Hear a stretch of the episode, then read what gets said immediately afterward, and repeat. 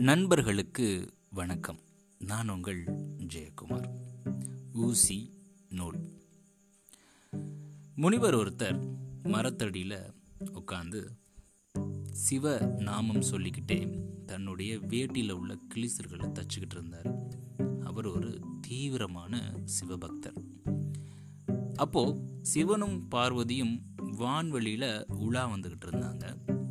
அப்போ பார்வதி பூலோகத்தில் ஒளிப்பிளம்பா முனிவர் ஒருத்தர் தவம் பண்ணுறதை பார்த்து அவங்களுக்கு அவ்வளவு ஆனந்தம்.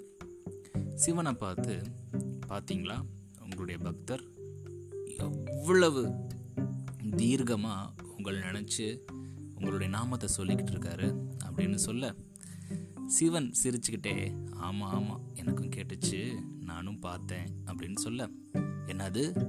கேட்டுச்சு? பார்த்தீங்களா ரெண்டும் நடந்ததுக்கு அப்புறமும் கூட எதுவுமே சொல்லாமல் போகிறீங்களே வாங்க வாங்க. நம்ம அவருக்கு காட்சி அளித்து ஏதாவது வரம் கொடுப்போம் அப்படின்னு பார்வதி சொல்ல. சிவன் உடனே பார்வதி அதெல்லாம் ஒன்றும் வேணாம். அவன் நீ நினைக்கிற நிலையிலலாம் இல்லை. அவன் அதெல்லாம் கடந்துட்டான். நாம் அங்கே போகிறது தேவையில்லாத வேலை. நாம் நம்மளுடைய வேலையை பார்ப்போம் அப்படின்னு சொல்ல. பார்வதி சும்மா விடுவாங்களா என்ன? அது எப்படி? இவ்வளோ தூரம் வந்தாச்சு. வாங்க அப்படின்னு சொல்லிட்டு வலுக்கட்டாயமாக சிவனை கூப்பிட்டுட்டு போயிட்டாங்க. முனிவர் முன்னாடி காட்சி அளிக்கிறாங்க. எம்பெருமானையும் பெருமாட்டையும் பார்த்ததில் முனிவருக்கு சந்தோஷம். வரவேற்று அவங்களுக்கு தேவையான உபசரிப்பு தாகத்துக்கு தேவையான மோரெல்லாம் கொடுத்து உபசரிக்கிறார். அப்புறம் வேற என்ன நடந்திருக்கும்? வேற என்ன? முனிவர் மறுபடியும் தன்னுடைய கிளிசல்களை தைக்க ஆரம்பிச்சிட்டாரு. கொஞ்ச நேரம் அங்கே பொறுமையாக காத்துக்கிட்டு இருந்தாங்க சிவனும் பார்வதியும். சரி நாங்கள் போயிட்டு வரட்டுமா? அப்படின்னு பார்வதியும் சிவனும் கேட்க மகிழ்ச்சியாக போயிட்டு வாங்க. ரொம்ப நன்றி. அப்படின்னு சொல்லிட்டு மறுபடியும் கிளிசிலர்களை தைக்க ஆரம்பிச்சிட்டாராம் முனிவர்.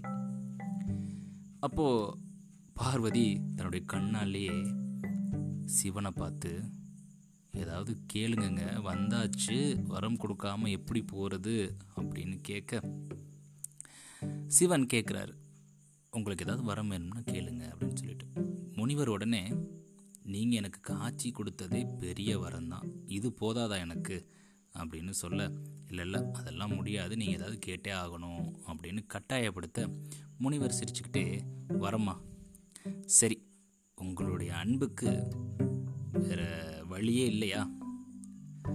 சரி எனக்கு ஒரு வரம் வேணும் அப்படின்னு கேட்க சரி சரி சொல்லுங்கள் சொல்லுங்கள் அப்படின்னு பார்வதியும் சிவனும் ரொம்ப ஆர்வமாக கேட்க நான் இப்போது தச்சிட்டு இருக்கேன் பார்த்தீங்களா இந்த ஊசிக்கு பின்னாலேயே இந்த நூல் போகணும் இந்த வரம் கொடுத்தா போதும் எனக்கு அப்படின்னு முனிவர் சொல்ல இதை கேட்டதும் பார்வதிக்கும் சிவனுக்கும் ஒரு விதமான ஆச்சரியம் திகைப்பு.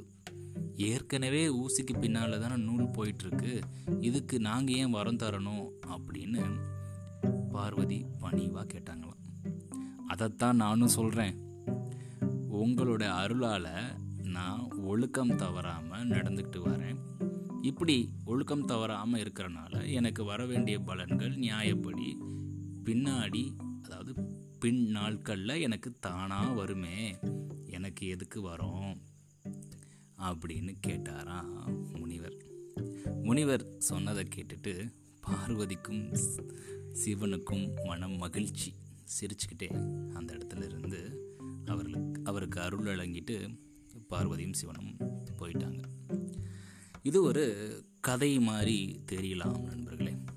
இதில் நம்மளுக்கு சொல்ல வந்த கருத்து நாம் டிசிப்ளின் அப்படின்னு சொல்லக்கூடிய இந்த ஒழுக்கத்தை பின்பற்றும் பொழுது நம்மளுடைய வாழ்வில் வரக்கூடிய நல்ல விஷயங்கள் எல்லாமே இந்த ஒழுக்கத்தை தொடர்ந்து பின்னாடி வரும். எப்படி? ஊசி போகிற இடத்துக்கெல்லாம் நூல் வருதோ அது மாதிரி ஒழுக்கம் எங்கே எல்லாம் இருக்கோ நாம் எப்பெல்லாம் கடைபிடிக்கிறோமோ அப்போது நம்மளுக்கு தேவையான நல்ல குணங்கள் நல்ல பழக்கங்கள் நல்ல விஷயங்கள் எல்லாமே பின்தொடர்ந்து வரும் அப்படின்றது இந்த கதையில் நம்மளுக்கு அழுத்தம் திருத்தமாக சொல்லப்பட்ட நியதி.